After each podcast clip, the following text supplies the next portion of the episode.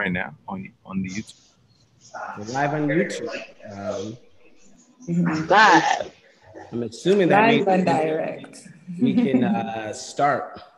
Um, so we're, we're going to jump right into it. And, you know, up top, I just want to say thank you to, to the three of you for joining this talk. Um, you know, you are artists, and, and I'm going to apologize up top. I have two little ones. Uh, Yay. Jessica is trying her hardest. Hey, Jessica, she there? Yeah, she is there, and you know she's an artist, so she gets this, and she says hello to you all. Yes. Um, and she's been awesome uh, trying to you know hold it down with them. Uh, but they they get it honest from their mom and their dad, so they have a lot of. Uh, so if they make an appearance or or you hear anything, uh, that's just what it is. Um, but you know, up top, I'm just excited because you know it's it's one thing to just have a conversation, but it's another to have it with people that you know you know their their work, um, you know them on other levels outside of their work, um, and then just to be able to have this kind of conversation at this time, I mean it's it's important. Uh, so just really excited to be sitting with you guys, and you know, top, I just really want to thank also Aaron and the Fin Film Roundtable uh, team for having us. Um, these kind of conversations are important. You know, we are going through you know changes in our society and the industry and us as creators are always constantly you know thinking about them both and so to be able to sit and do so um, is very crucial um, but before we start i just want to take time to you know acknowledge that um, you know we want to have a moment of silence here to honor all of the 786,682 reported worldwide covid deaths as of today um, we also like to honor all of our Black and Brown brothers and sisters, as well as our First Nation brothers and sisters whose lives have been taken by the hands of the police brutality and other senseless acts of violence. Um, it's important that we take these moments to acknowledge them um, because, you know, we're human before we're anything else. Um, and so I just want to take a, a moment to just have a moment of silence for that. So welcome everyone who is tuning in to us. We hope to have a really exciting, honest dialogue. Um, of course, we uh, have you know some things that we want to talk about, but I want to remind the three of you, you know, this is our opportunity to be us. You know, this doesn't have to be you know controlled in any way to you know say the right things and give the right answers or even ask the right questions. It's more just an honest dialogue. Um, between between us and, and hopefully that the audience can sort of take away from. Um, I just want to introduce myself for people who may or may not know. My name is Tamir Muhammad. Um, I have a company called Populous, um, in which we focus on content that is speaking to pop culture. Um, and honestly, we're very artist friendly. Um, and we also love content that has some level of commentary to it. Um, we have an overall deal with Warner Brothers. So Warner Brothers is our home, both on the film and TV side we have a whole host of projects um, and continuing to sort of do the work that you know we set out to do I mean, work as with artists such as you know jen and, and terrence and martine who we have today um, i'm going to introduce you guys i'm going to try my best to kind of go through your bio I find sometimes when I try to cut down bios, I miss something important that someone's like, you should have said this, you know? So just for uh, for time's sakes, I'm gonna go through it as much as I can. Um, but it's important that people acknowledge not only who you are, but your work. Uh, so we have Jen Nkiru. Her first film was En Vogue, explores New York City's voguing and ballroom culture. Her recent credits include a documentary series on music subculture for Red Bull and campaign with photographer Rankin, where he's selected Nkiru as one of 20 of the industry top directors and most creative talent. Her video art offering Rebirth is Necessary explores the magic and that Diane, Diane I'm sorry, um, a blackness of past, present, and future through jazz, hip hop, and Afrofuturism. Won several awards. Um, the list goes on. One of your most recent work that we know you have been on is Black is King. Congratulations, Jen, on that. It was fantastic. Um, you've also have done music videos for Kamasi Washington, um, and the list goes on. Um, and so, welcome, Jen. Thank you. Um, how did I do with your bio? Did I miss anything? Someone gave me some old ass bio. I was like, I'm like, so, I'm so, so, here's what we got to do. So, because like I said, bios are important. You know, who you are is important. So I'm going to skip the scripts of bios. And if you don't mind, have you introduce yourself?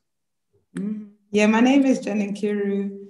I'm an artist, filmmaker, African woman from, I'm based in Peckham, South London. And I make work that reflects us. That's, that's my bio to me. Terrence, you want to introduce yourself? Sure. Um, I'm Terrence. I'm an artist. Um, you know, I think that I'm most concerned with trying to heal myself and heal heal heal the community and my families. Um, you know, with the work that uh, that's coming through me, and uh, yeah, I've been uh, just trying to implement that in anything that I endeavor to do. I'm from Dallas, Texas, originally, born and raised there, um, but now I'm nomadic. Martine, do you like, like to introduce yourself as well? Sure, why not? Uh, my name is Martine Syms. I'm born and raised and back in LA. I was nomadic, but I've been grounded. and uh, I'm an artist, filmmaker. My work kind of, I don't know, I always struggle with describing it, but it's primarily moving images and photography, kind of just a way of thinking about life um, through form. Yeah. You know, speaking of life, I mean, we're in a very interesting time um, right now. And I think, you know, before jumping into the work, you know, just where, where are you at now? You know, like how are you feeling about the world? How, where are your brain space in terms of your work? Just like, where are you at right now?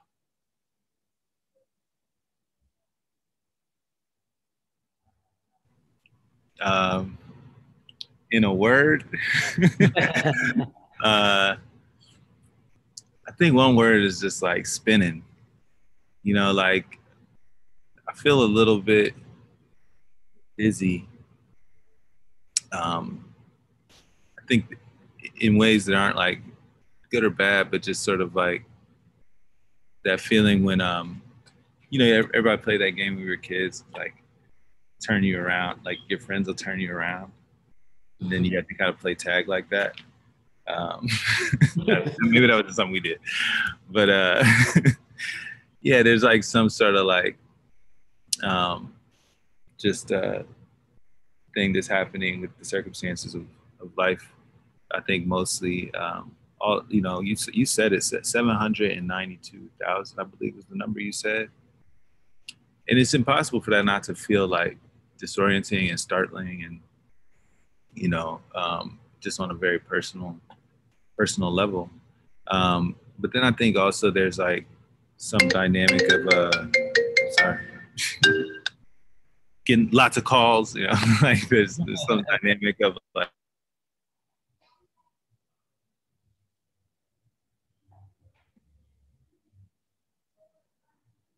Did, did we lose Terrence? I, I think we. Yeah, we I think we I lost think him. we, I think he's gone for a minute. He'll be back, I'm sure. I guess it was an important call. Jen, and I'll ask the question to you in this way. I mean, you said something interesting uh, just recently on one of our calls about, you know, people always know you as Jen the artist, and when they see you, the immediate question is, "Hey, what are you working on? What is up? What's going on?" Mhm. Never take that moment to just calm it down a little bit to just check in on you, like, you know, Mhm. where where you're at.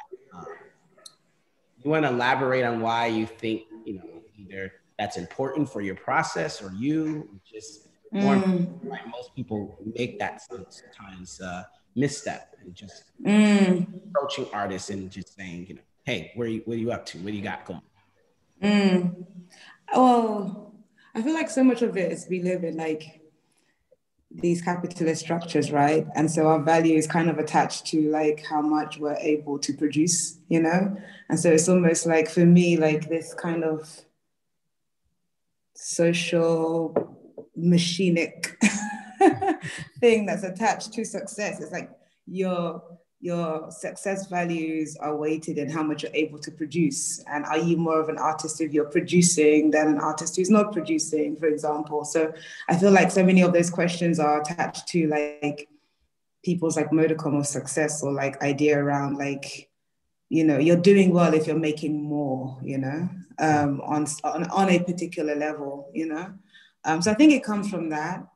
I'm sure it just comes from just general curiosity as well.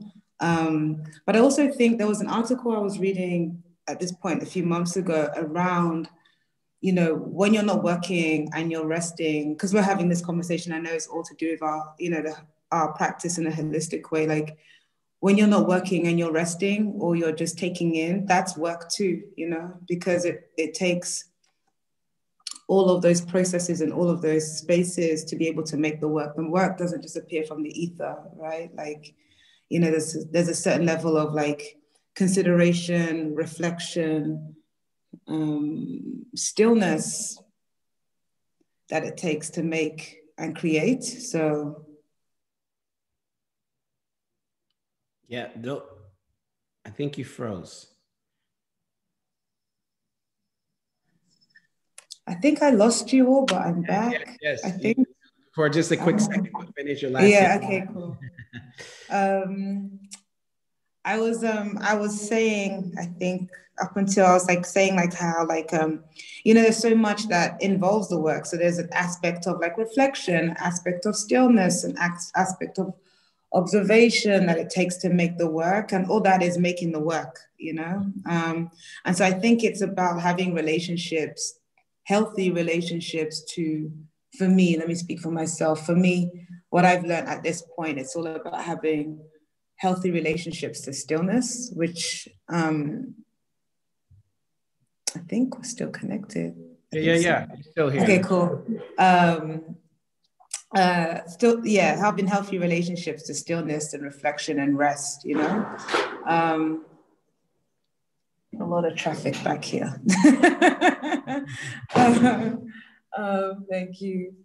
Um, so yes i think for me like that's kind of like where i've been in this in this section of time. Like you know i have been working remotely but at the same time really like spending time like with family. Ooh my g that doorman um so yeah like really thinking about you know really thinking about like leaning into stillness you know? Um and um, reflection. So that's what this time really has been for me. I have been making, as I said, but um, kind of like my focus has been primarily on stillness and rest. Which is so important. Um, and mm. Martine, you know, as Jen is speaking to stillness and rest, you you spoke about just now about using using to be um, nomadic, but kind of being still, where you used to be that, but now there's a level of mm-hmm. for you, Martine. So, what do you think is sort of the difference? Uh, do you have you found there's been a difference in sort of being able to anchor, or is that sort of nomadic feeling part of what created you know ideas for you, or that feeling of just going through life and how, how has the process been? Mm. Well, it's definitely been a change just in sense of my day to day. I guess. Um, I agree with Jen as well as like my relationship to stillness, but also like local, like um, being very on the ground and aware of what's going on in Los Angeles um, in a way that I guess I felt so much more concerned maybe with a global context for the last few years. And I really haven't been in LA, though I live here. You know, I haven't been here more than maybe like two months the past few years. Um, so being here for an extended time has kind of been cool in that regard. My family's all here, so similarly spending time with them and um, shifting my focus a bit. Also, I think for me, in addition to stillness, which is necessary just to like connect with your own voice and think about what you want to say and what you've done, having time to reflect on everything I've done the last few years also gives me time to think about what I'd like to do next. And, um, but more so than that, I feel I've been really, over the last two years, but really since all this has been going on, dealing with the unknown and really having a relationship that in my process and my practice has always been a big thing. Like I feel like when I don't know where a project's going or I start to feel like, oh, I'm not sure about this, that's when it starts to get really interesting. And I have like, I'm really good with going with that, but I can be a lot more dialed in my life and not as comfortable with uncertainty.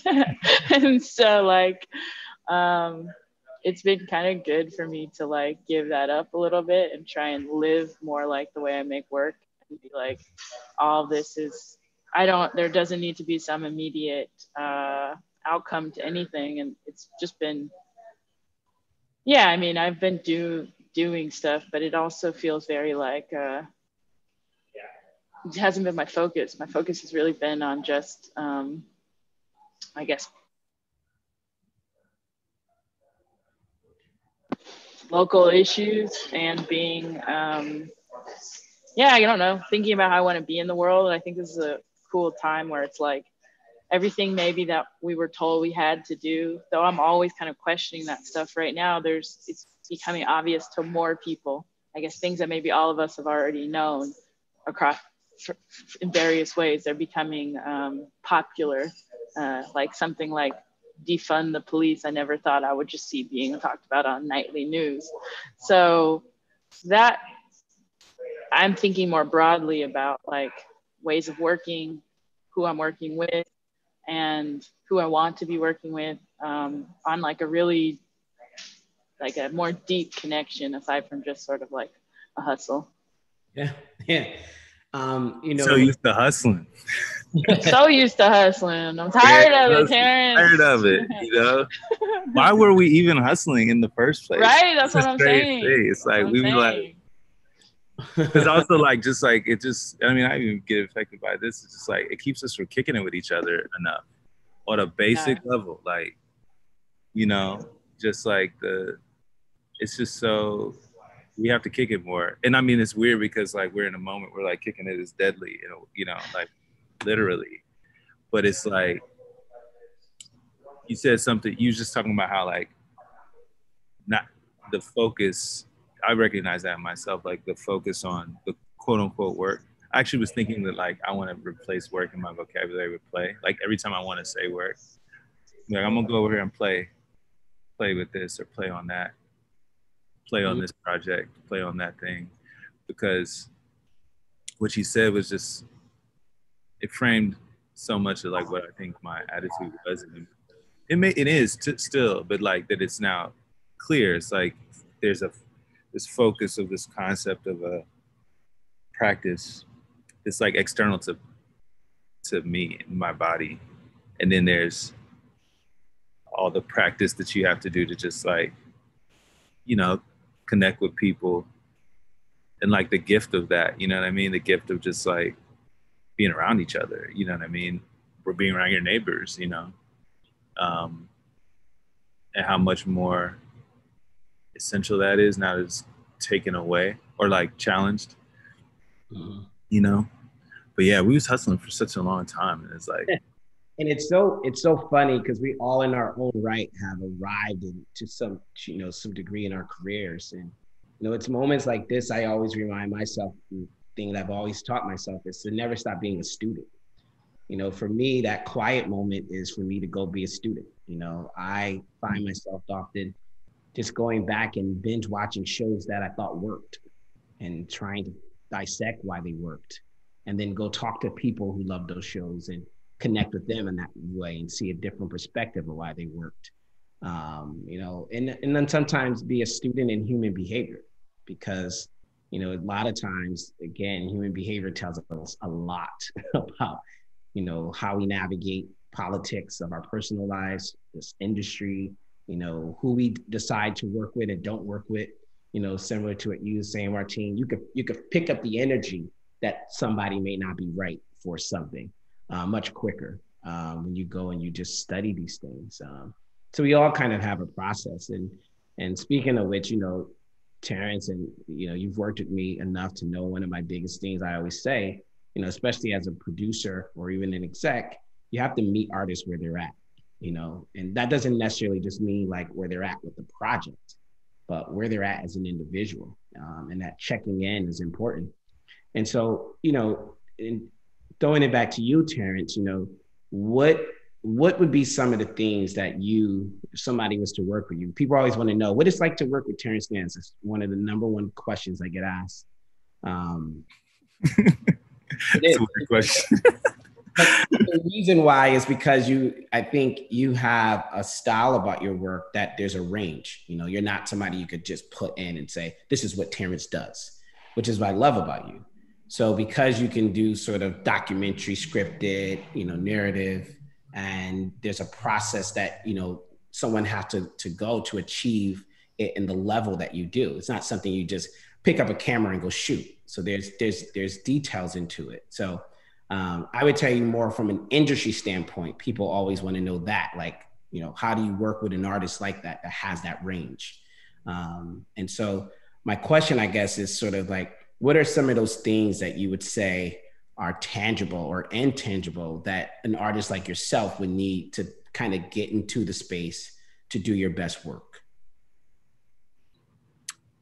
I think I'm, you know, I think I'm trying to determine that going forward for sure, you know, because I think what I would have thought that would be, which is, you know, first like the proper resources, you know, human and otherwise, to like the proper team to achieve whatever is you know at hand.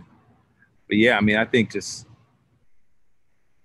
one thing about like what i want to bring into the process is just flow states. Like whatever you know i've always just been like i'm a musician and i really feel like the reason i need to do that is because it's the easiest way to be like instantly in a kind of body spirit flow state by like singing or picking up an instrument in some way. It's just like very clear. And I know like, you know, Jen DJs. So like I can see that like when I'm on set with Jen, like that flow state, that feeling, that assembling things, you know, Martine makes music, you know, so I know that like a lot of us know what that's like and I have found that maybe in other in the past, I'm trying to work on stuff. I've been not. I've I haven't been able to like consistently get that feeling making films just because of like it's got a lot of stops and starts and deliberations when like a, you know when in a music context a lot of the deliberation is in a flow you know like a lot of the coming to consensus is just in a moment, you know? That can't it happens. But I think that like hopefully going forward there's just like that energy of kind of like making music in a band that's just like flow you know flowing kind of spiritual energy through the body together and i i, I read something god who was it he was a filmmaker, the guy who made. Um, he was talking about the wrestler. Who made the wrestler? Uh, um, that guy. Aronofsky, isn't it? Aronofsky, yeah. he, I think he was saying about the wrestler that like he got got tired of making movies where there was le- very little time between action and cut because the time between action and cut is like the flow time. And if, you know, if the movie is like extremely kind of like, I guess, planned out or meticulously predetermined, you know, kind of like Hitchcockian way, that means there's less sort of, like Martine was saying, uncertainty um, to work out between action and cut. And so I think on the wrestler, it was just more like, let's see where this goes. You know what I mean? So, and not that that's always the way, but like I wonder, I wonder now like how to how to create that with a high level of consistency, that like flow state. You know, like everybody has like whenever you watch every drummer has this. I feel like drummers and bass players have this. They have this face they make. And they're like, and there's this amazing uh, film. Um, some some song was uh, Alice Coltrane playing with Pharoah Sanders at the East, I believe, and just looking at their faces while they're playing, or like Michael Jordan with his tongue out. You know, that's one of like that. How do we get to that? You know what I mean? Like every day.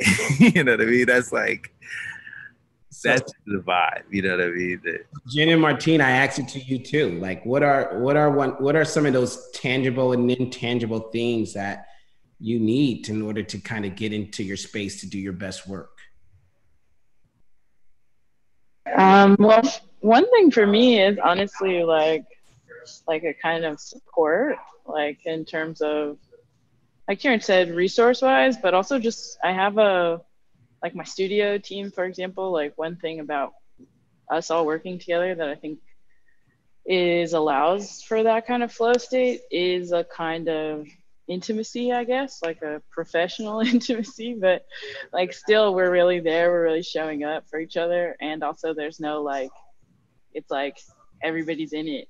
And I think when I think of my own like directing style, I guess I, I am interested in letting scenes play out. I like the live, you know, and I like kind of trying to combine real time live, a more theatrical or a scenario, actors, and um, non professionals, some things that are scripted, get the best of both worlds. And I think part of what that is is it is um, it brings everything there's stakes i guess yeah i like in my work there to be stakes like I feel like whenever I'm thinking about an exhibition, I'm always thinking about what am I what am I trying to say?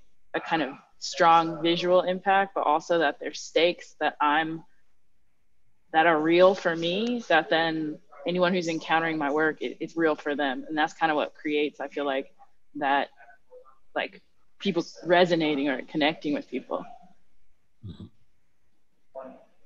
And for yourself. Um,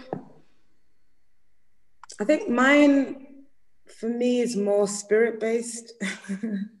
um, I feel like I'm constantly looking for. I think me and my dreams have a really interesting relationship. Um, so I think that's a space that I like to call in, you know, is to kind of like my thing is like um, trying to create space or trying to create energetically space for like the ancestors to come in.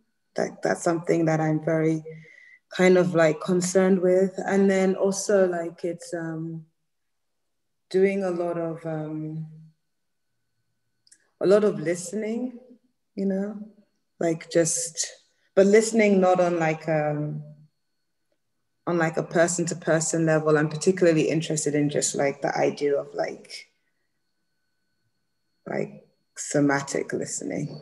So that's kind of like how you do that? I can't tell you. I'm, trying to learn. I'm trying to learn how to give away the secret sauce. Yeah intuition though intuition yeah. thank you martine. That's it. Yeah That's intuition really is so you. important. Intuition you know? And listening to that because i feel like for and again this is such a we're trying here to have like a holistic conversation like that's something for a long time like personally and professionally you know i would hear and it was very clear but sometimes i would go against you know? And like that's where my biggest learnings for one for a better term of saying like you know, you know, my biggest learnings like came from like when I went against my intuition. But when I follow my intuition, like that's where my groundedness and my oneness kind of, you know, comes in at that point. So yeah. See, I, that's why I also appreciate your work. And I can say the same thing for you, Martine, as well. Like, you know, there's a fearlessness in it, you know, and I think, and Terrence, you too, by the way, but there's a fearlessness in it. And I think mm-hmm sometimes people it, they block their intuition because they're afraid that they're going to have to learn the lesson or fail. Um, And when you approach the work in this way, you know, when, and you trust that intuition, that's sometimes when you get results that, you know, even you are sometimes steps back, you know. Mm-hmm.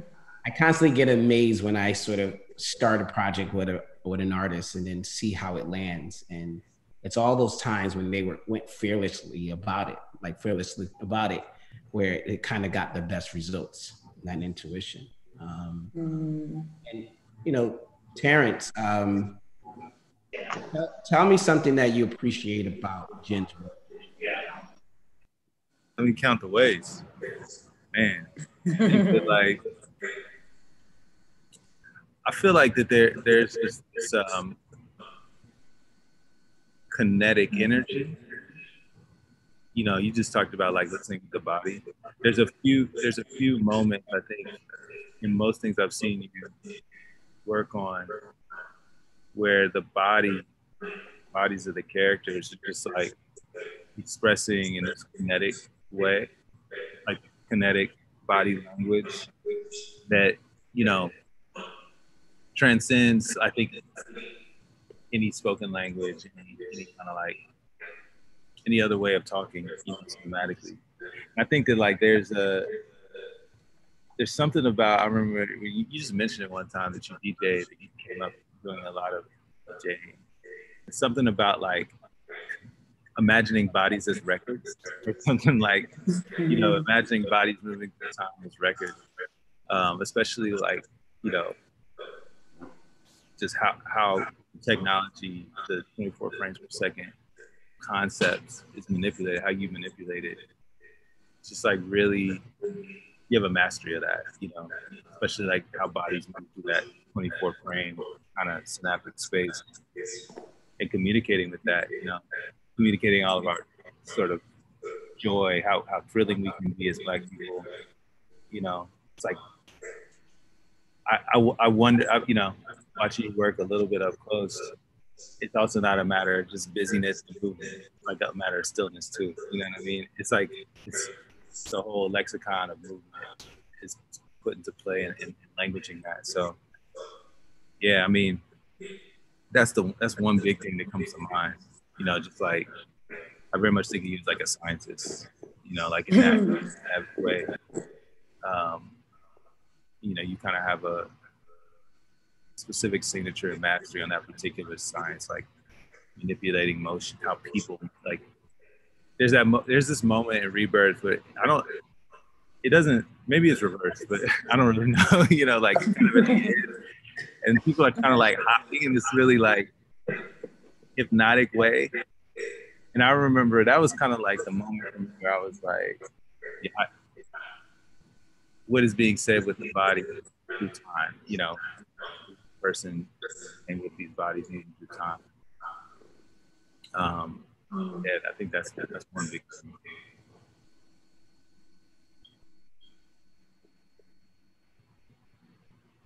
I'm sorry, I was uh, muted just for a quick second. Um, just again, little ones. but you know i asked that and i asked that just because again you know i think from an artist to an artist there's an appreciation that i think people could see from artist to artist that sometimes you know other people may not be able to see. And and without putting you jen on the spot what are some of the things that you appreciate about martine's work?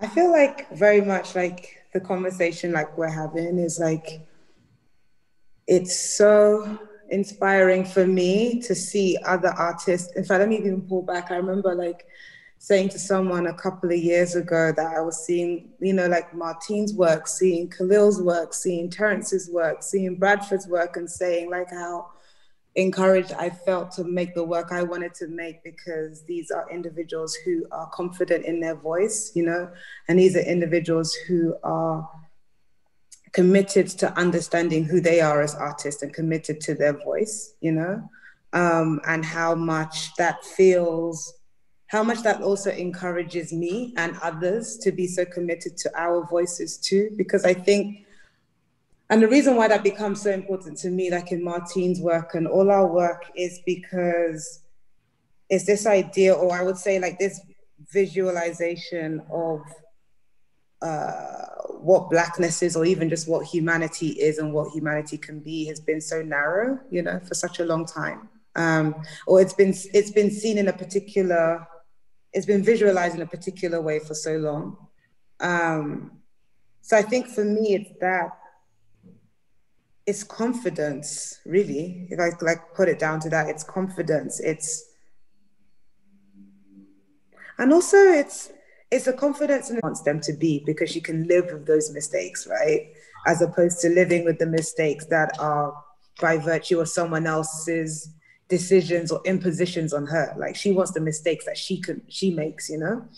And like I don't know, there's something in that for me, um, in all our work, Martine's work specifically, where it's like you can see there's a level of voice, there's a clear sense of voice you know, pushing through. Um, that inspires me um, and inspires so many. So yeah. Thank you. of course, not even, of course. Thank you. you see, and you. I asked that question is such an important one because see, you, Jenn, as an artist, could pick up on those things sometimes. And mm. you know, I think it's there, obviously, when people see Martine's work, but you know, artist to artist is such a different sort of lens, you know. Um, and, and Martine, uh, what is something you appreciate about Terence's work? I appreciate Terence's work is that he wears his heart on his sleeve, and it's always like so filled with love.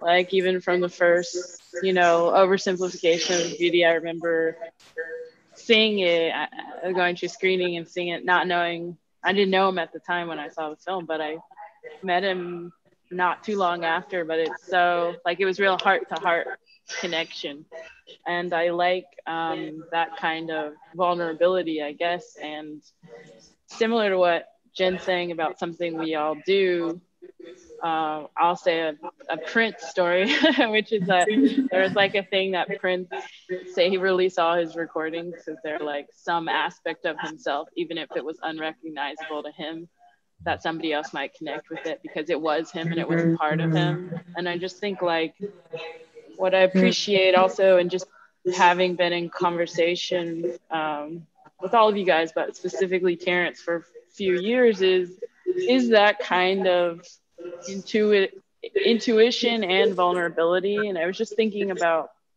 when you were talking about Jenn, your your relationship to intuition. Like a few years ago, I was I had done a project I really hated, and I was so mad about doing it, and it was like this whole thing, and I didn't, you know, whatever. So I was like telling somebody, "Oh, that was the worst thing I did. I should have. I knew from the second I was asked I shouldn't have done it," and they were like, how did you know? Like, did they say something? And I was like, no, I just knew.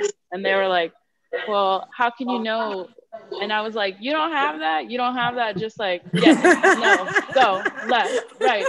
And uh, and they were like, they were like looking at me all crazy. And then I was like, holy shit, if I feel that, I gotta trust it because it's like a right. gift, right? Not everybody. I just thought it was something everybody felt like that.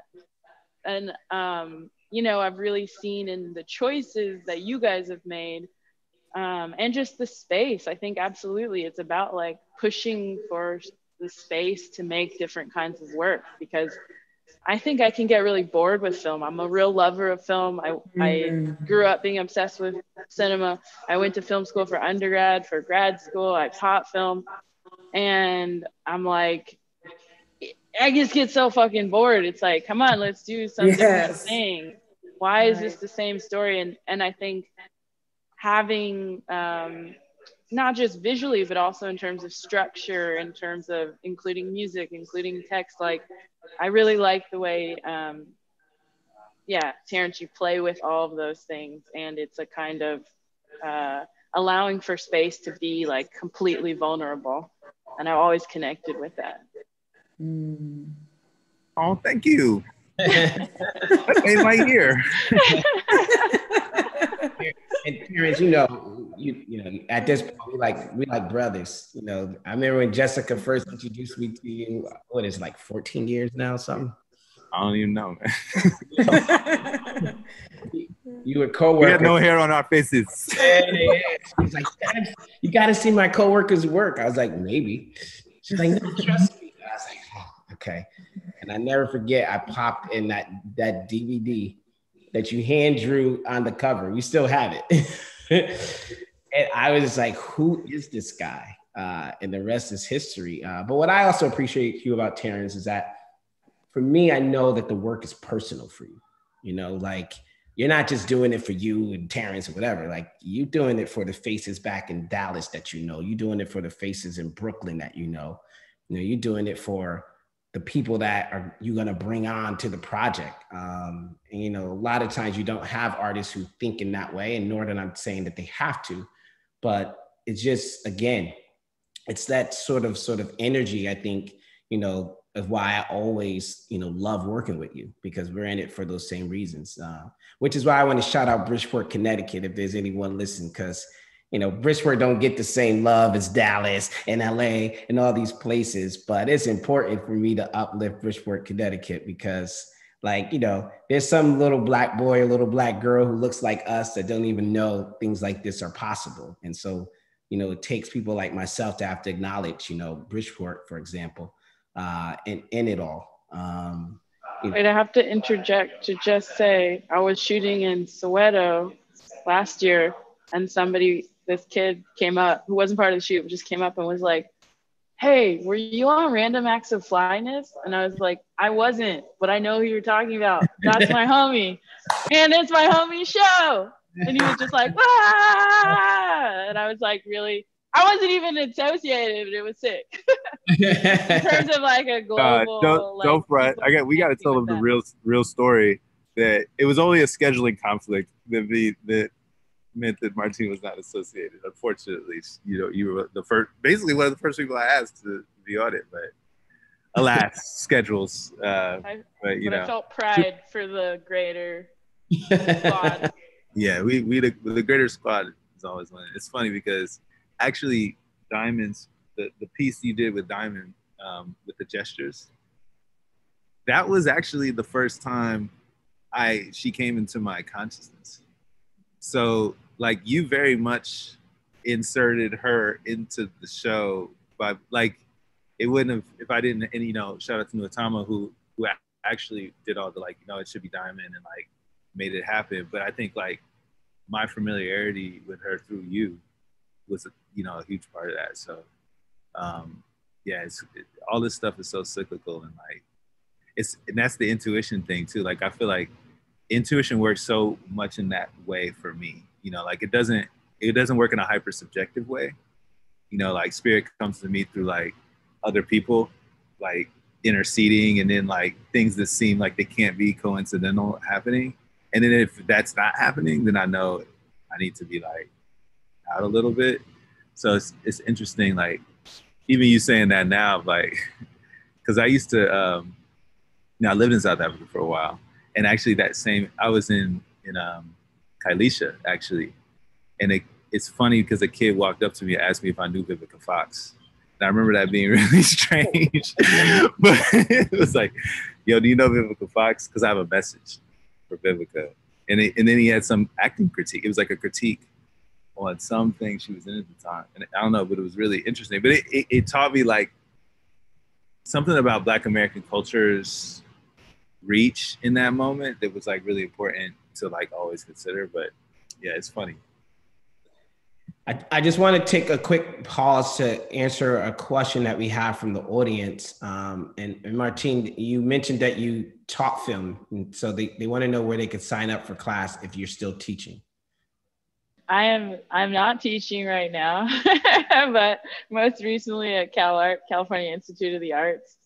Um, but I've taught a few other places. But yeah, I'm on a I'm I'm focusing on my work right now. But shouts to all my students.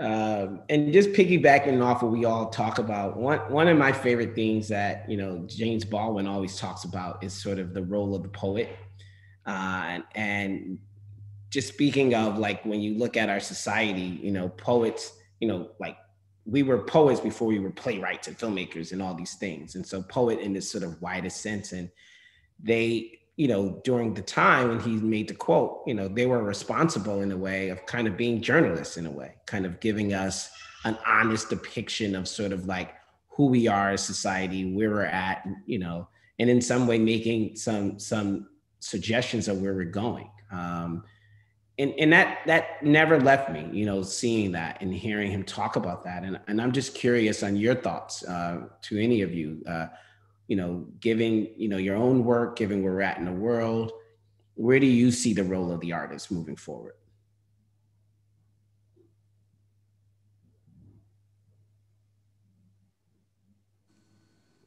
I feel like for me, it's, I mean, to each their own. I feel like inherently in artistry, it's like all about, you know, you having your own that sense of intention of why you want to express.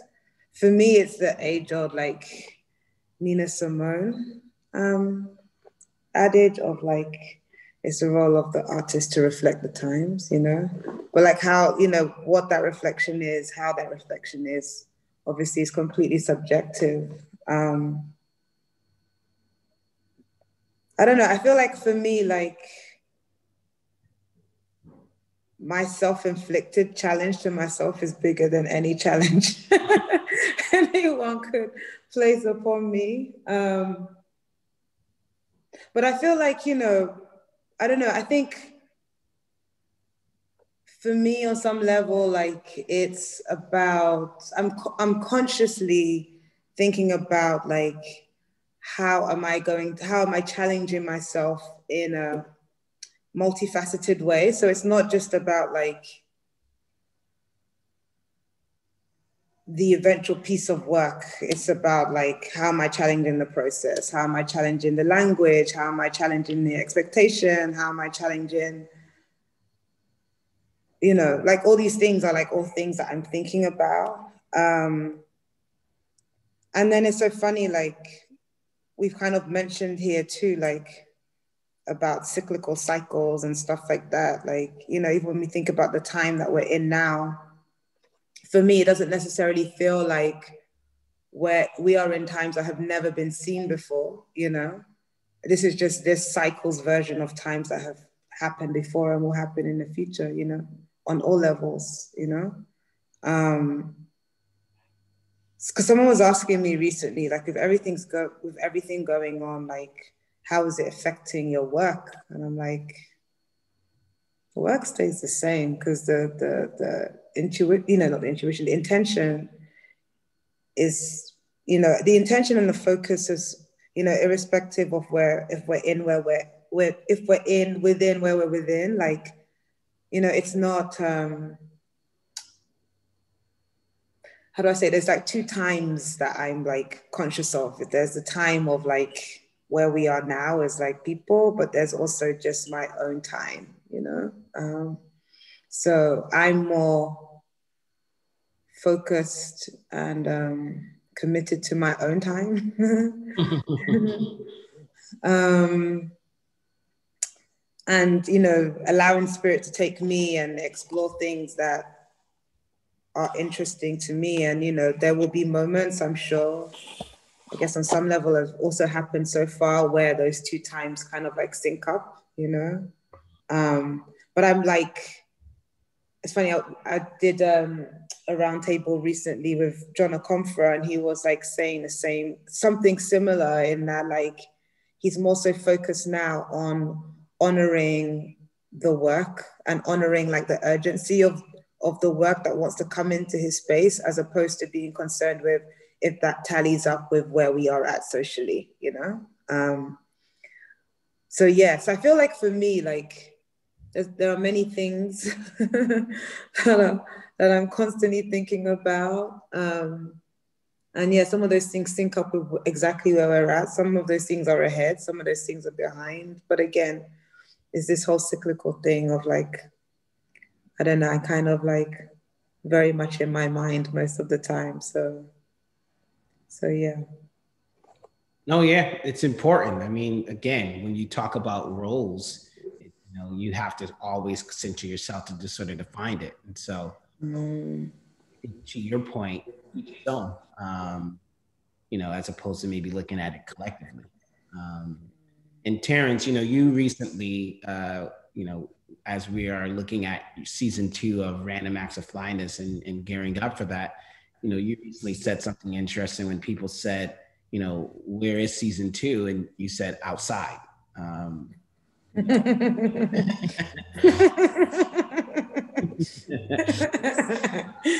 and besides being funny, I, I thought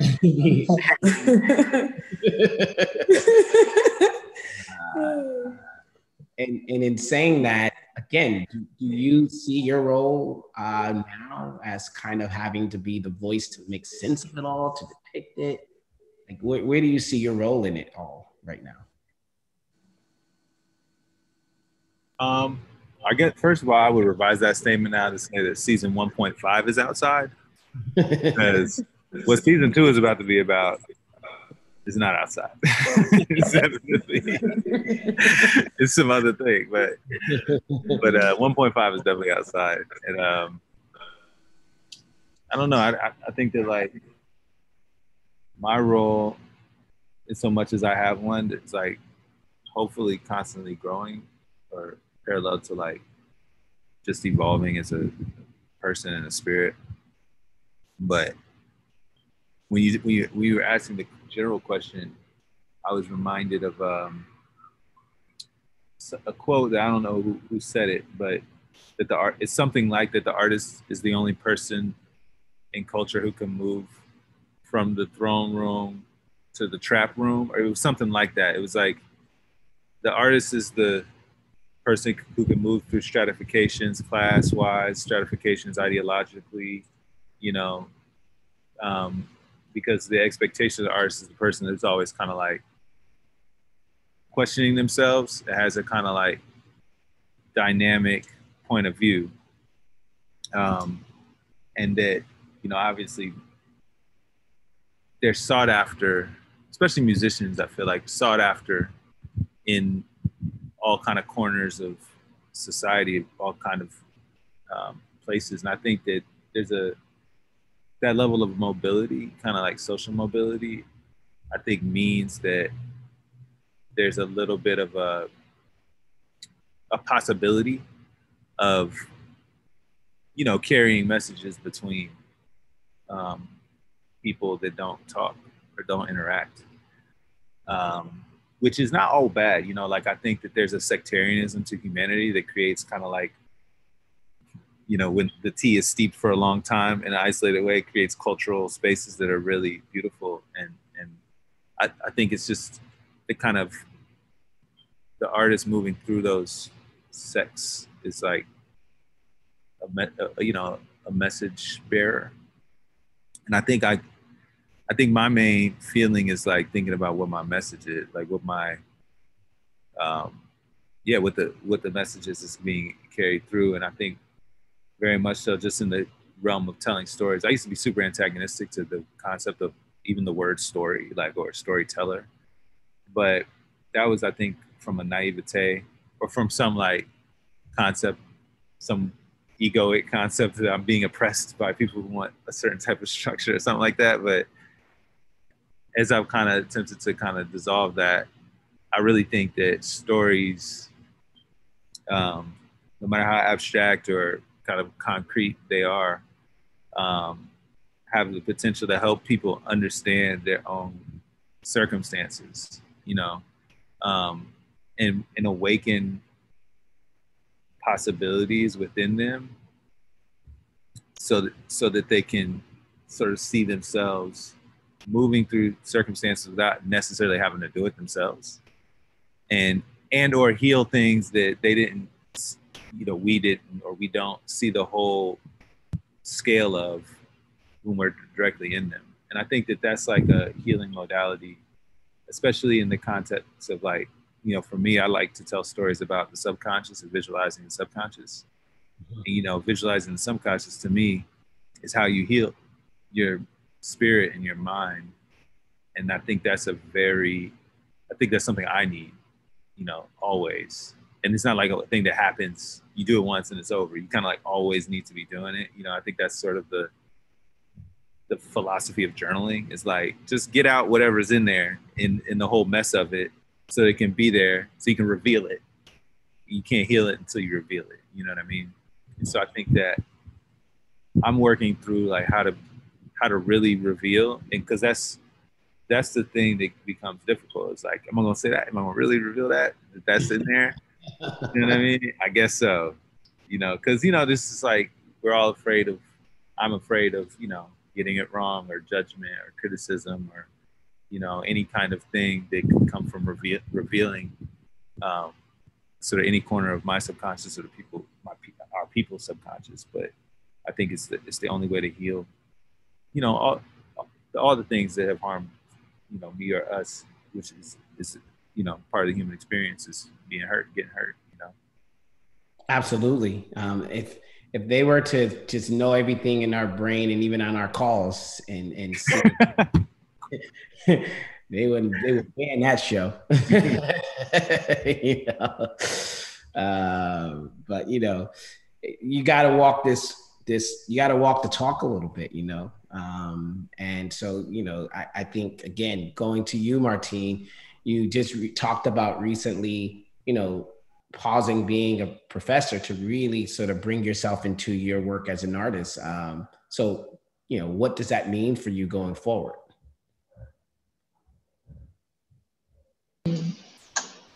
Well, I like to kind of always be doing different things. so it's like, even though I'm not teaching, I'm still I don't know. There's a lot of other activities. That's just part of the way that I like to work that I've kind of come to be very okay with. Like, I think, especially when I was younger, one maybe pressure that I got was that I was, you know, it's like, what do you do? You do this, and then you're doing this and that. And I always just felt like that's kind of a marketing thing, you know? It's like people want to be able to be like, you do this and identify you. But, um, I actually find it very inspiring to be like, it's just different modes of thought. And that's how I approach my art. It's like a way of thinking. And I feel like um, it's a way I think through stuff with other people. And so my artwork is still pretty collaborative. I'm always working with different, um, depending on what I'm doing. But lately, I guess I've been writing a lot. I have a, I have some books that are coming out. so i'm doing that. And, you know, I'm always, I have like a radio show that I do. It's on NTS, it's monthly. And I continue to do that. And I'm going to be hosting another podcast. So it's just kind of like different um, way modes of address. I'm always trying to be with people and thinking with people and I have no real interest in a kind of authorship, though I am, I do have obviously a real vision and a way I like things to be done. But um, like, as far as my own process goes, I, I like to be around a lot of people and be working with a lot of people and kind of like get different ideas from them. So right now, obviously we're, I have my it's my studio. It's very studio oriented, but it's been great. I've been letting myself do all kinds of things that I never would before, like painting. Ah, oh. I never do that. Stuff like that. Just like, you know, because of like that fear or being like, it's not mine, it's not for me. Mm-hmm. Um, that's, I guess, what I've been cultivating is really like just being really broad as far as what my interests are and reading a lot. Um, and like you said, kind of that uh, school, it's time for me to just uh, like be a student. I'm a perpetual student in that way. So watching a bunch of stuff, reading a lot of stuff, reading a lot of what other people doing, looking at other work.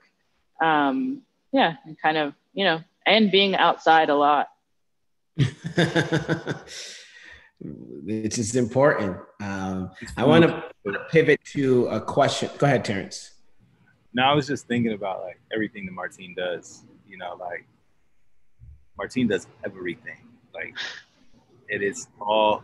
It's so interesting because it's all like connected. Like like Jenn said, like your voice is so clear. Like there's a there's a medium and it's called Martine, you know, it's like, but it, but how it expresses, especially like within the concept of publishing, or like the kind of public intellectual, like your public intellectual thing. Um, but it's also like a fine art practice. It's also like, you know, a filmmaking practice. I just feel like it's very ins- inspiring to be able to watch you have a practice that contains all all of those modes of making. And I actually think that there might be a I think this, this is true for all of us in different ways, but there might be a, a new thing, a new way of phrasing that because I do I, I feel the sort of role of artist or musician or filmmaker is like kind of stratified. But I almost just talking about people on this call, I wouldn't say that you all like have like discrete practices, you know, like only you know, only one thing and like are like you said, you know, you're bored with cinema. Like hi, but you can do it any day, you know I mean? But but you know, it's sort of like yeah, I just there's no question there. I was just observing that and like wondering if there's like language we should create around like what the role is, if there is even a role, right. you know, because the language. I do have. think. I was just gonna say, I do think you're right. It is more acceptable, like as a, like I feel like people are more open to that, like, and it is sometimes it is really just a way I am. Like, I yeah. just like I'm just sort of I don't know. I would call myself a tweaker. it's like I don't sleep. I do. I'm sleeping great right now, for the record. but typically I don't. So I'm just like, you know, mm-hmm. oh fuck it, let's do this. Or like, if somebody's cool and they're like, hey, you want to do this thing? I'm like, oh yeah, that sounds sick. Let's do it. And that's just mm-hmm. always how I've been. So I think whenever I try to, um, like I'm just making this gesture. I don't know what that means. Whenever I try to make myself fit, it doesn't work. So I stopped doing it. And it's just messy. It just stays messy. And, and I'm gonna ask a question in a second, but I think Terrence, you brought up something again of why I asked the question about the role that you feel because I feel like the industry is designed to try to put people in roles and put people in boxes. It's like the way that they a know how to make sense of what they have and also try to convince others whether it's an audience a studio or whoever to sort of buy into it um, and so you know is there a need like what you just asked for us to start thinking about the role in a very different way um, so that people work can exist in ways that are honest to who they are but still sort of check from a business standpoint the things that you know a studio or a network needs you know? Um, is this the time? You know especially when you have so many different voices coming up you know the industry is shifting. Um, is there a greater need for how we are looking at this? Um, you know where, where do we where do we meet the industry at is i guess the question well, where does the industry meet us at? How about yeah, that? that's what I'm saying. Like, we here, so they know what it is. Well, you you know I'm a, you know I'm the artist where they're at. You know that. So, um, so, well, so you. I, I do think that there's like one big consideration there is like, and you know this very deeply, is that Random Acts is an example of the industry meeting us and our whole team where we were at. We didn't we didn't move an inch I'm surprised we didn't, you know, but we didn't move in. So it's like, it kind of spoiled, at least for me, it spoiled the concept of having to sort of, you know, like, like Martin just contain the mess into a concept that they understand or has precedent for them. And, and, and I think, you know, that's like a, it may be something in my experience that we shouldn't entertain doing because we've been able to, you know, get them to come to us, like wherever we at. And I think I've not to say that like I've been on projects that can go well, obviously, different modalities and like like one time I remember on a project didn't go well. I, I drew a costume on a piece of paper. It was like, let's do this costume. And they were like, cool. Everyone was like, the costume, but later on, I was told that it, it was uh, what was the word they used? Arrogant. Draw the costume. It was I was essentially like outside of my role. You know what I mean? It was like, hmm. parents, this is where you need to be. You know, and that happened in many different ways. I think that like that's a small thing, but that's the level of kind of fascism we're dealing with. That like it has to be this. So it might be a fool's errand to try and like. I mean, I tried, you know, that situation. So so I don't think it's I'm not above trying, but my feeling is we've also you and I have directly had the experience of they come to us. Yeah, I mean HBO to that point has been great, you know, and I think that's why for a long time they've been a, a sort of network that a lot of artists, you know, you know, aspire to be on, and you know, you see, you know, a lot of their shows is true. I mean, I'm obsessed. I'm sure with a lot of people of I May Destroy You right now. You know, I'm obsessed. Mm-hmm. And I think, you know, even when you look at Random Acts of Flyness, you know, we we benefited not only from HBO network, but people who actually were there and are there. You know, you know championed it, understood it. Um, but I think it also came to, as you know, Terrence, and part of how we framed the show. You know, I think, you know, that sort of how we framed the show helped also in a lot of ways for people to sort of understand what, what they're what they're getting to. But you know, hands down, we got spoiled in the sense of that, you know, um, the rest of the industry, you know, yes, there are a lot of great places. And I'm currently working with a lot of other different networks who have afforded, you know, artists and I'm working with that same level of, of engagement. But we all know as a whole, you know, I go back and I look at, for example, um, you know, the Richard Pryor show. And I don't know how many of you have seen that show, you like, who? I dreamed at that.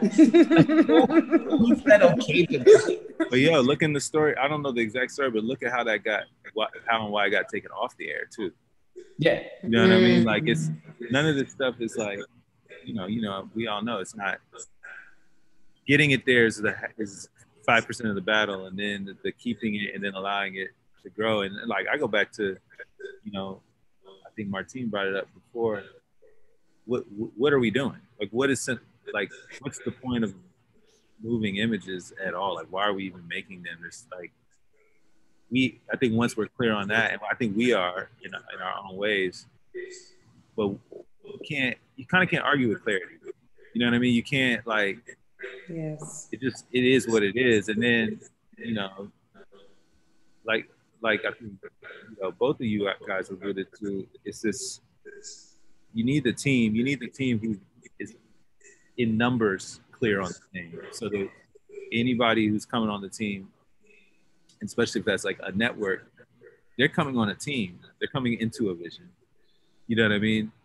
And I think that that then it just there's a question like what is well, but I think that's a real question too because it's like now especially you know what's the reason like to make a thing? You know, like it can't it can't like 795,000 people died because we have you know negligence that we of a leader that we learned was palpable because of a television show. You know, so it's like you know, it's got to be kind of some level of ethics or code of ethics in terms of like putting images on screens you know, we got to figure we got to figure out a high level of clarity why we're doing anything. I feel like, and that's that's got to be the first question. Jenn, did you want to add to that? Or? Mm-mm. Mm. Well, I think you know clarity. you know, as you just mentioned, and I think you know, pivoting to one of the questions from the audience you know, and in order to be clear, you have to have your thoughts sort of organized. Um, and so the question is, how do you organize the questions or the ideas that is driving your work? Um, are they tangible? Uh, do those things need to live outside your brain? And if so, how do you sort of sort your, the ideas so that when you are coming to somebody, you know, it, it, it's clear?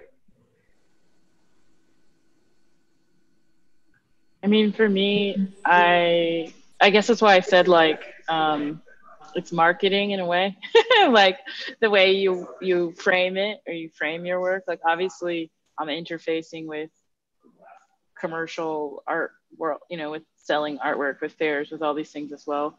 And so when I'm saying stay messy, I mean that's really for me and that's important for me to do in my practice. But I also am not like sharing everything with everyone all the time. Um, maybe me probably more so than other people because I'm not on social media.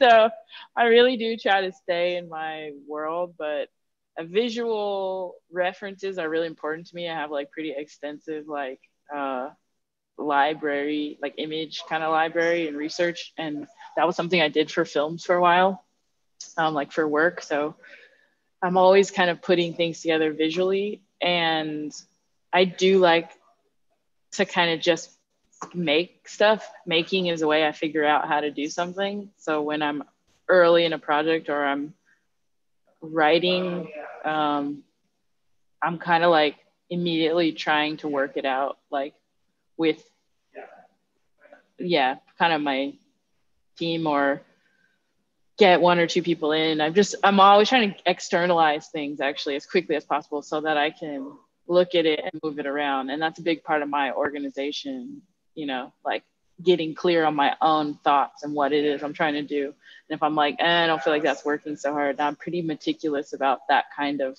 pre work. So by the time I'm sharing with uh, another person, like a partner or something, like even you, when you were saying, when you're talking about these different networks, they are people. And I think that's the thing that's been really important for me to remember is it's like, it's finding people that I connect with and finding people who are interested in my work. And I'm, I'm honestly, I'm not trying to convince them. It's yeah. like, you know, it's like, it's got to work for both of us. And I think coming to things that way, which is confidence, but it's also like, you know, you do it. I think I, I my own process is fairly rigorous that I'm like, no, I know, I know I know what I got here. And so by that point, um, I feel like I, I can talk about it and it's really clear. But I like to be very, some people sh- are really open and share everything they're doing, like as they're doing it. That does not work for me. There's like a meme of like a rat in a trash can that's like, don't look at my process. That's how I am. I'm like that, like, yeah, until I'm ready. No. so that's how I organize stuff. But Terrence, Jenn. Um. God, yeah, it's it's how am I organizing? I guess for myself, kind of similarly to like Martine, like I am a gatherer, you know, so I feel like I don't make I don't begin making work when people want me to make work. I feel like I'm just constantly like in a state of like gathering and thinking and ex- synthesizing. Um, so I'm just constantly building files or constantly building ideas. Um, I mean, I guess for me, something that took me a long time was like how to was to work out how to um, combine or like how to present the ideas I had because they always felt so expansive. It, it, was, I remember like early on, like my exec producers were like, you cannot keep writing treatments that are like 50 pages, yo. Like you, can't keep, you can't keep doing this. Like it took, I think literally up until last year, like I used to write like really extensive, like um just extensive like treatments or just extent like just have extensive ideas because I'm trying to find to contain all the things that are in my mind. Um, I think for me, like it's still something I'm working out. I mean, I can't remember what the genesis of the question was now, but I'll keep going. But um, how do you organize, you know, the ideas that are or the questions that are driving your work? Like, okay, how do I organize the ideas? and the questions that are driving my work. I kind of don't. I kind of submit, to be honest. Like, I'm. That's kind of like my new thing. Is like not new thing, but that's something I'm like consciously thinking now. Is like, I realized like when I was making Rebirth, I just submitted in the sense of my spirit and my mind knew where the thing wanted to be, and I was actually just playing consciously. I was playing catch up to that thing and so I guess on even on that level, it was very much um, an exercise in kind of like what Terence was mentioning earlier, just like vulnerability, you know, and just allowing the thing to be the way it wanted to be. Like, so I even, you know, even if I watch that piece now, I'm like, oh, okay, that's what I was trying to do. oh, that's what I was saying now. I'm like literally like three years later, like realizing in some things, like, consciously this is what this thing was trying this is what i was attempting to do or trying to do so a lot of like you know to uh, point as well like um kind of working doing the making to work out the process as you go you know? It's kind of like something i'm like i guess my work is doing on some level. And also like i've spent a lot of years like trying to contain myself for the sake of like structures and people. It never worked. It just didn't work for me. You know i've tried that now. So um i'm at the point where my voice is my voice and like the best thing i can do to honor that thing and to nurture that thing is to let that thing kind of like just come out. And like you know the working out and the process of it doesn't have to be you know doesn't have to happen in the order that i've been taught. It's kind of like when you're making, you're kind of like taught that you kind of like have this um, crystal clarity in what it is you want to make, then you make it. And it's clear, you know? Sometimes I'm like, my signature is a bit different. Like I'm understanding some things and I understand some things at a certain level, but it's through the making and it's through the the the the birthing of the thing, you know, then the kind of the the process for me, the process continues, you know, like I always talk about how like I want the work to work, you know, as in like um I want the work to teach me too, you know. Um and I want the work to be generative beyond the point where I'm I've kind of like completed it, you know. Um so again, I don't know if I answered the question, and I'm not good at answering questions sometimes, but that's where my head goes when thinking about that. Um, yeah, Terence, do you have anything to add to it, or? Uh, I was just wrapped up in the answer. the answers. I didn't. Yeah, it's it's it's all fascinating, and I think for myself, you know, if I could chime in as a creative producer, you know, like you know, I, the way I normally arrive to projects, I again, and it goes back to Martine, what I was sharing with you about being a student sometimes and reminding myself, because you'll get a part in your career where you you're accomplished, and so you forget to go back and just entrench yourself into like just like learning, just like you know, what are things people are responding to, or what are things, and and and always constantly, you know, fine tuning. Even the greats, you know, even in sports, you know Kobe and, and Jordan and all them was constantly learning new ways, switching up their hands. And I always approach, I love basketball. So everything to me is a basketball analogy. Um, but, you know, um, it's always either me, for me, it's like I become obsessed with things. Like it's either like a theme, um, a format, um, you know, and something that I become obsessed with. And it's in that obsession that I just, again, I'll stay up all night if I have to, just entrenching myself in it. Or, you know, for me, I, have I've supported a lot of artists, you know, over the course of my career. And so I've learned to not look at all artists kind of the same. So even when I see like you, Jenn versus Terrence or Martine, all three of you have a certain texture to me. You know it, it's not one to one you know it's it's a certain texture that i feel.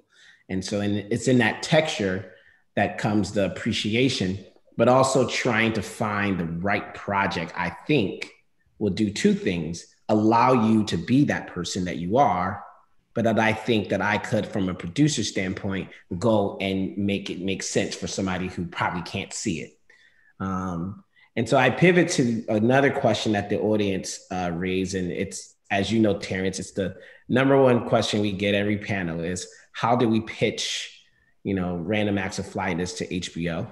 Um, and people are always interested in how uh, such an unapologetically black show was able to get on. You, you, know, you always have an answer that I slightly don't say is the same way, but I want you to sort of give your answer. Uh, what, answer do, what answer do I have that isn't the same? Uh, go ahead. Uh, my answer is I don't really remember. I remember pitching it um, in front of like 90 people. And then, you know, my assumption was that after we pitched it in front of all those people, you you went and pitched it without me there in different ways to different people to kind of get the whole bidding war going. But I personally wasn't there. So I was like, I was kind of like, we already had, you know, we had shot the pieces of it. So it was it didn't need to be um, explained in a lot. In a lot I think I think you I think it goes back to what we talk about about partnership. You know, yeah. Like it started in in me wanting to do this show so bad and do it specifically with you, and you know, not to take up too much time in the panel to talk about it, but I mean, since the question is asked, I think it's important. I think you know, first again, it goes with that obsession and that texture. Like I was obsessed with the news. People were talking about how millennials don't watch news and we, the way people gather information is different, social media, blah, blah, blah. And I know your texture. And so I remember calling you and saying to you, you know, Terrence, like, you know, what would be your version of the news? Um, and you and I had a conversation in which you gave me an answer that, you know, was beautiful you know, as always with you, like it was something that I appreciated and I could feel the texture. A little bit of it went over my head, even though it was great, you know. and as I sat and thought about it, I was ready for you to be like, let's go. And then you said, and that's why I never do a show like that. and so I remember being like, wait, what would happen? And then, you know, I told you like, get over yourself and call me back. And which I appreciate is that then you went back and found a project that you previously was working on that was called Random at the time. And you sent it to me. And it literally was what it was. It was like random ideas on a paper. And you were like, is this, is this what it, is this what you, you talking about? And so we developed it. And I think what was important on top of that in developing it, and then it became obviously Random Acts of Flyness, is that we had an opportunity through you know 150 which i was overseeing at the time to create a proof of concept.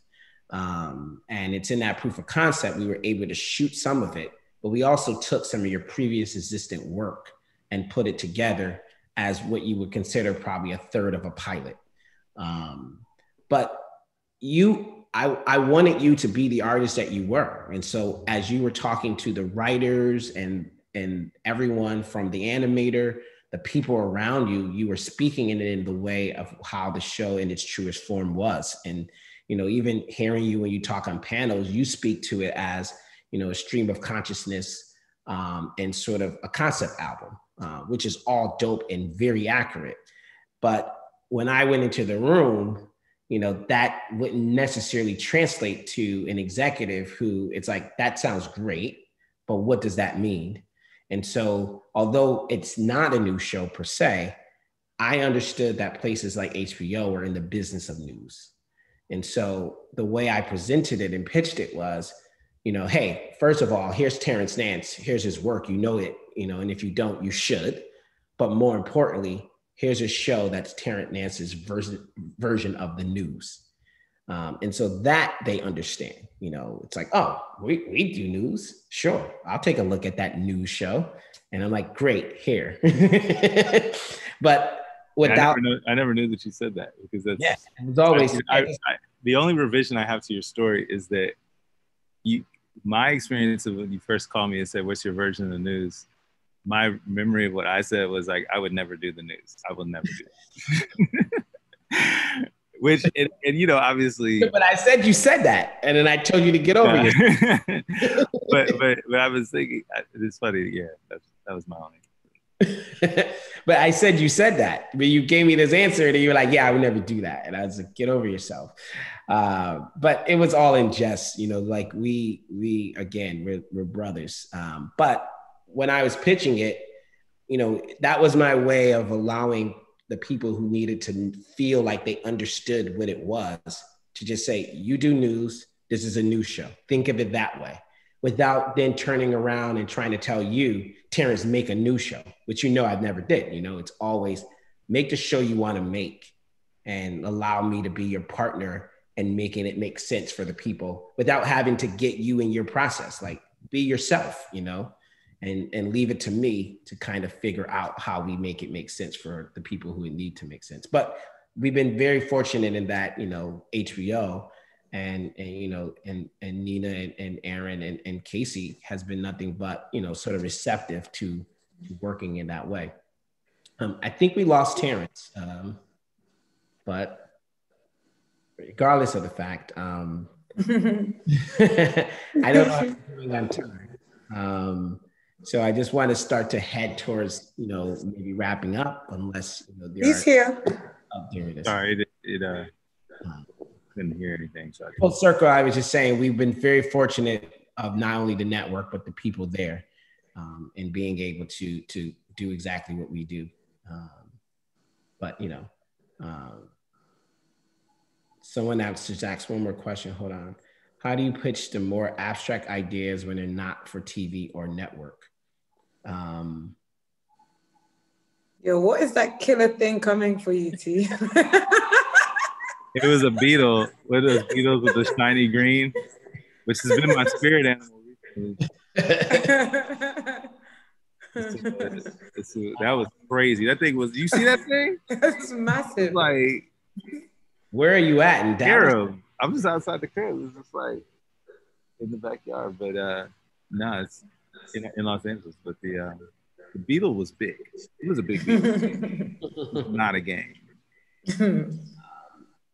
well, the question that was asked is how do you pitch the more abstract ideas when they're not for TV or a network? Um, I'm not sure I understand the question exactly, um, but it seems like Martine, you might be the best person to sort of answer. you are. Uh, I'll try. um, well, yeah, I'm like, I don't know, pitching.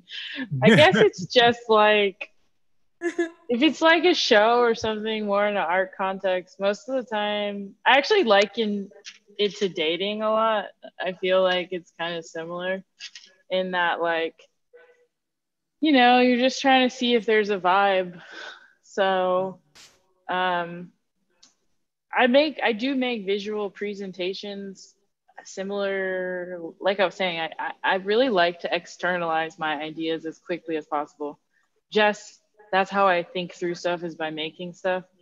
So um, if if I'm working on something, there is some material that I usually have, and when there's not, it's just more conversational. I think it depends on what you're doing, depends on who you're talking to. So it's hard to answer that question generally because um, another another question came in that is in a similar vein, and, and and I know even Jenn and Terrence, you know, we recently were at one of your museum premieres, um, and and the question is, you know, then what would be the pitching process if there is even one to pitch a museum or a gallery, um, if you want to go that route versus let's say media, film, or, or TV.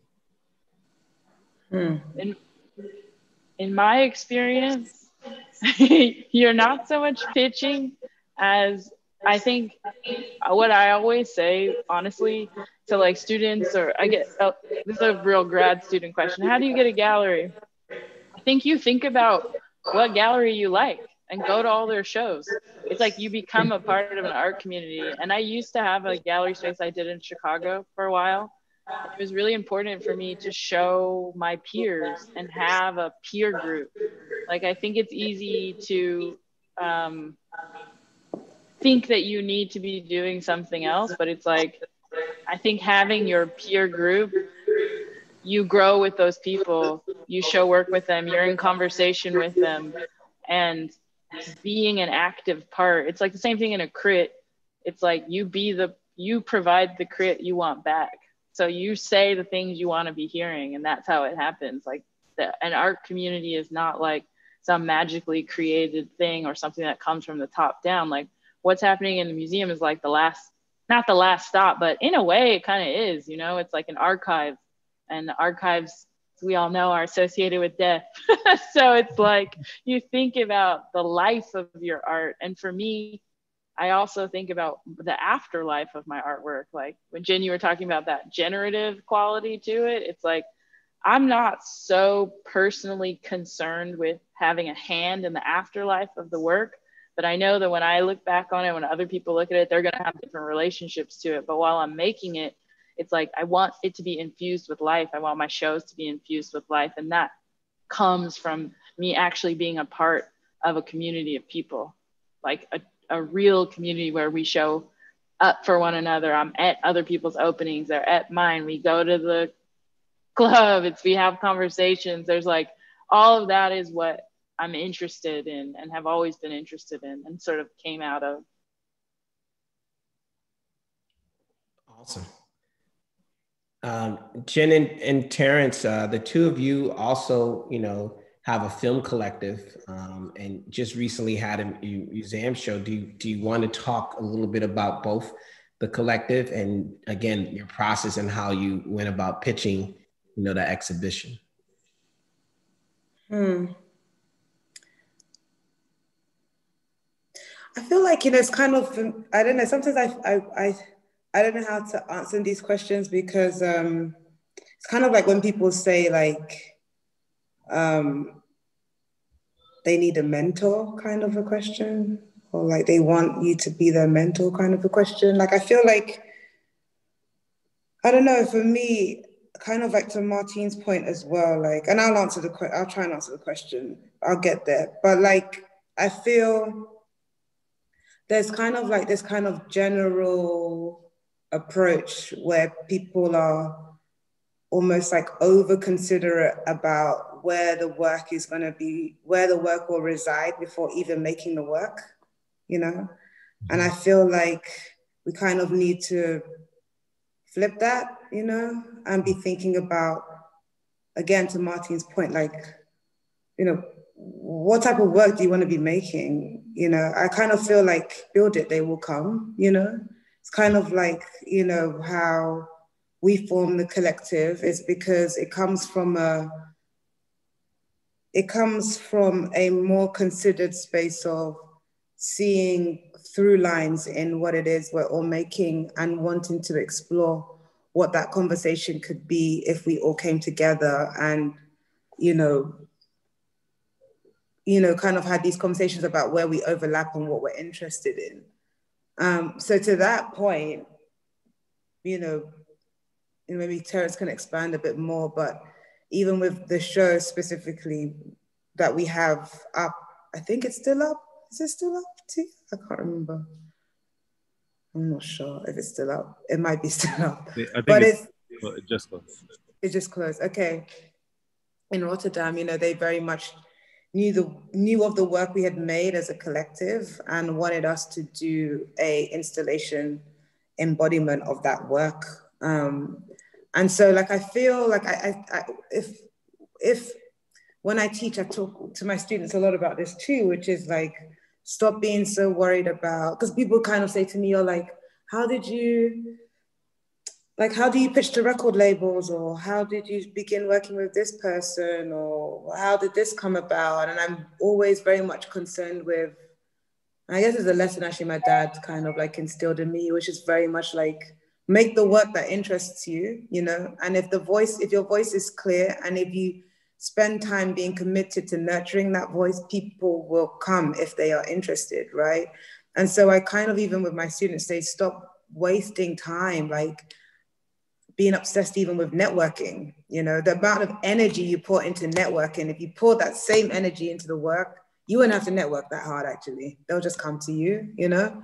Um, and so for me, like I struggle to answer that question because I don't believe in what the typical answer to that question is. You know, I don't know how to, I, you know, I wouldn't know how to find a gallery. I wouldn't know how I would say to you, pitch to how specifically to pitch to a specific studio for your work to get greenlit. I just know and are concerned with how do we make work? How do you hone your voice, you know, and how do you listen to your voice and how do you how you know how do you create a sense of how do you grow within your voice essentially and i feel like if you're doing all these things and if you're concerned primarily with the works i think people get concerned a lot people are very much concerned with the distraction rather than the thing nowadays. And I'm just like, if you concern yourself and are focused around the work,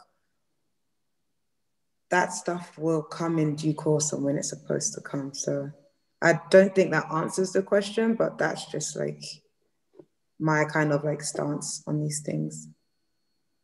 I've really been into this quote, Angel Bat Dawid said that is uh take care of your work and it'll take care of you. Right. Exactly. Exactly.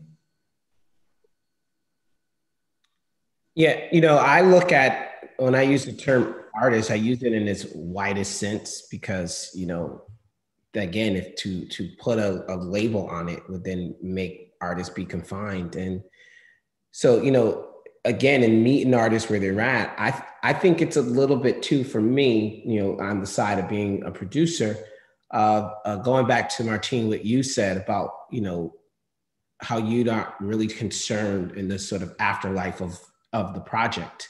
Um, and I think what I say by that is that I feel like there's a there's a there's a version that every artist have to sort of make a decision, you know, and it's not just always a one-time decision. I think it's like per project, per where you're at, just like what part of the process are you willing to really be involved in, and what are the other parts of the process that you want to, um, you know, collaborate with somebody, whether it's a producer, whether it's having a really great, you know, manager or agent um, you know, a great writing partner, um, a collaborator, because I think sometimes it's like you don't have to always take care of it all. You know, I think some of it is, you know, having a really, really great team around you.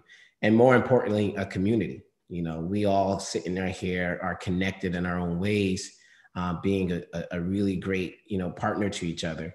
And I want to sort of wrap this panel up because I know all of us um, have, you know, some times and commitments to right now um, to just once again say to all of you, you know, congratulations on all the work that you are doing. Um, I think it's extremely important that we do these type of conversations because a, it's a check-in for each other, but it's a check-in for the people that we're, you know, our audience that we're looking for. And as I mentioned to you up top, you know we don't show people our faces. You know there's somebody else somewhere else that don't know it's possible.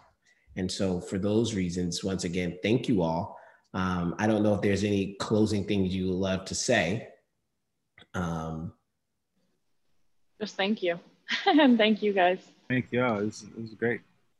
And once yeah. again thank you to film roundtable and the entire team. This has been awesome. Thank you to the audience for tuning in. Obviously this conversation we have so much more that we could say uh, but in the time that we said it i hope that everyone watching you know walk away from it. And if you can go back and rewatch it you know. Again be a student. All right? Thank you guys thank you. Bye everyone. Take care you both i'll talk to you soon. Bye. Bye